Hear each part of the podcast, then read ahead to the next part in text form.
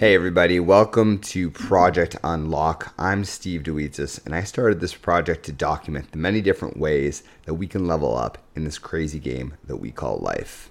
Today's episode is going to be a little less structured, a little bit more off the cuff, and I just want to be a little bit vulnerable, which isn't necessarily my strong suit. But we're going to give it a go because I think a lot of people struggle with this so if by sharing this, I'll help some people, that's that's worth the uh, the uncomfortableness of doing this. So one of my biggest goals for 2024 is starting some type of business. In high school and university, and even early into my career, I had a side hustle with my brothers, and it was a landscaping business. So that did quite well for a side gig but stopped doing that back in 2018 when I moved to downtown Toronto. Ever since then, I've always wanted to start a business. And the reason I didn't want to do the landscaping business forever is because I didn't want to be doing landscaping for the rest of my life. It could have been a very viable business and we could have blown it up, but that's just not something that I wanted to do. And ever since then, I've always been thinking about different types of businesses that I could be doing. When I say thinking about different types of businesses, I would come up with brainstorms and hundreds and hundreds of different types of ideas. And even some of those ideas, I would do additional additional research and seeing how viable they are. But for the majority of them, it never got to a point where I was actually executing and at a point where I could make an income from it and, and charge. It ultimately was the ones that kind of did get further along at a certain point. I'm like, this isn't viable, and I just stopped.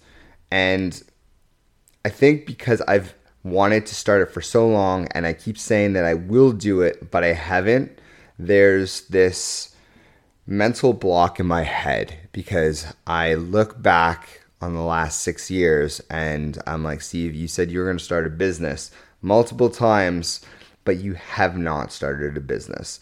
So I have a stack of evidence against starting that business. And kind of where I'm at right now is I know exactly what I need to do is I just need to pick something and go for it. If it works, great, and if it doesn't, I'm still going to be further along because I'll have the learnings that would have that would have come by actually starting the business, whether it failed or succeeded. So I just feel like I'm at a roadblock. I know what I need to do, but it's it's like you're kind of paralyzed. It's like when I was a kid, we would go to this pool and there would be this five meter diving tower. So you go up the stairs and then you just run off and jump into the pool. There would be so many people who would go up the stairs, walk to the edge, stand there. I, I'm not even kidding you. Five minutes trying to muster the courage to jump and then they would walk back down. That's my biggest fear. I feel like I'm at the diving board and I know that I have the ability and I have the, I don't know, wherewithal to figure things out, even if I'm not entirely sure right from the get go, if I can just jump. But I feel like I'm being paralyzed to actually taking that jump. It's like every every muscle in me is trying to push myself over the edge and do it, but I'm just I'm just stuck. And my fear is I'm going to be that person who walks down the stairs and never actually follows through on what I say I'm going to do. I know I won't, but that's my fear. Like there's no way that I'm not going to do this. At this point it's like it's just going to be brute force on hammering through, but I'm just sharing where I am right now and it's it's just frustrating because I feel stuck. And I know future version of me will come back and listen to this and be like, hey man, thanks for pushing through. We got there in the end. But that's just how I'm feeling right now. And I know that I have to do the action. And the last thing I want to do is the action because I don't know why it's like I'm so scared of starting. Because logically, I know that it makes the most sense. I will have growth regardless. It's a win whether I start it and fail or I start it and have success. It is a win. I will grow. And it's just so clear to me that it makes so much sense to actually do it, but I just am stuck. And it's funny because I have I have very good willpower. If I want to do something, I will do it. And I've seen this in different aspects of my life. Like I ran a marathon with 6 weeks of training. I was like, I'm to do this.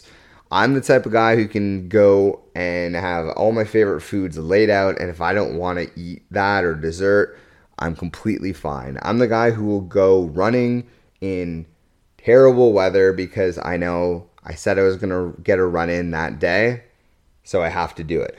From a physical health standpoint, I am very consistent. I will execute 100%. But here, it feels like because of the history that I have, I don't have that muscle built out. But I know I do have that muscle built because it applies in different areas of my life. I just need to apply it to this. And it's all mental. I know 100% this is a mental block. If I actually go and jump off that diving board, that diving tower, I'll figure it out. But it's mentally, I need to push myself over. So that's what I'm really trying to do. And one of the things I've also found that has, I guess, sabotaged it a little bit as well is just trying to do too much. I'm trying to do too many things at once. So, like, what I mean by that is there are other things that I'm doing, like, I'm trying to post on social every day. So, adding value, building a personal brand, because I do believe down the line that I will be able to help people with a more public platform. So, that's something I've felt for a long time. So, building a personal brand is important to actually be able to have the reach to be able to help people. I'm doing this podcast again because that's going to help with the personal brand and it will be able to help people. On the the health side of things, going to the gym every day, like Monday to Friday, running Saturday, Sunday. Then there's family, making sure visit the parents every Sunday, having a social life in terms of like good friends, still connecting with them, making time for them. And I feel like there's just not enough time to focus 100% on like what this business should be because I know well aware that if you're starting a business there's not going to be balance you're not going to be able to have everything but I think at this point I have to figure out what things I'm going to sacrifice so I can have time to go all in on on this business. So instead of for example seeing friends a couple of nights in the week, I just buckle down and focus on this until I push myself over and then I get the momentum to start running with this. And then even to just like life in general, like you gotta do this the house stuff, you gotta do the adulting stuff, all, all the other things that come with life, right? And obviously the job too. So the job, the nine to five, that takes up a bunch of time as well. And you want to still be doing a good job at that. So for me, I think the takeaways really are one, have more focus. So seeing the areas that I need to trim down on actually doing that. And two, pushing forward regardless of the inadequacies that I feel, because ultimately I'll figure it out. And it's so funny because people are always like, oh man, what do I need to do to be successful? I think it's very clear what you need to do to be successful. I think we all know the things that we need to do. It's just extremely hard to do them. Because if it wasn't hard to do them, everyone would be doing them, everyone would be successful. But we don't see that. We need to actually follow through. That's the key thing. It's always about the action. And it's it's so frustrating because some action is easier to take than others for me. And again, going back to the health example, there are days where I do not want to be at the gym, but I will not skip the gym like ever unless I'm like deathly ill. I will still go.